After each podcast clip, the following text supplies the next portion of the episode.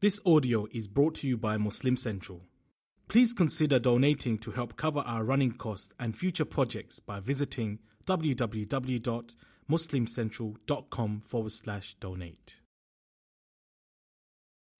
I've noticed one thing that when people publicly sin, um, not only does it affect them in a very bad way, but it also affects other people. You know, like I was speaking to one brother, and this is a practicing brother. In fact, he's a brother that gives dawah, and many of you may even know him. And he mentioned how just going on Instagram and watching someone's video, and there's this song going around, and someone posted it. And now, because of that person's public sin, he goes, I can't get it out of my head. It's just stuck in my head. And it's a thing where imagine every single person, every single person that comes across this bad thing that you've done in public is affected by it.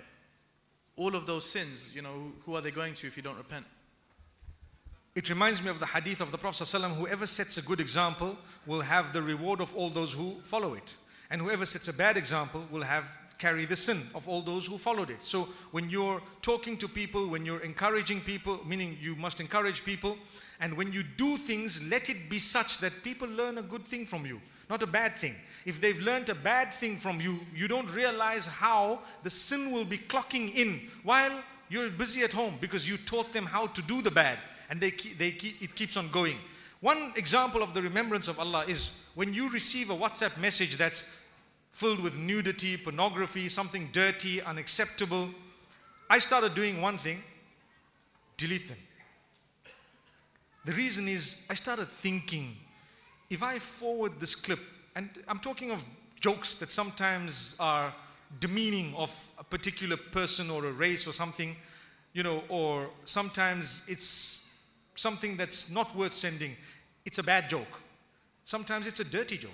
To be honest with you, some people actually forward things not realizing I may be on that list. You know, it happens to people. They just forward it to all their friends because they had a good laugh. And they don't, they don't realize, hey, there are a few people you sent it here who would actually, you know, take offense.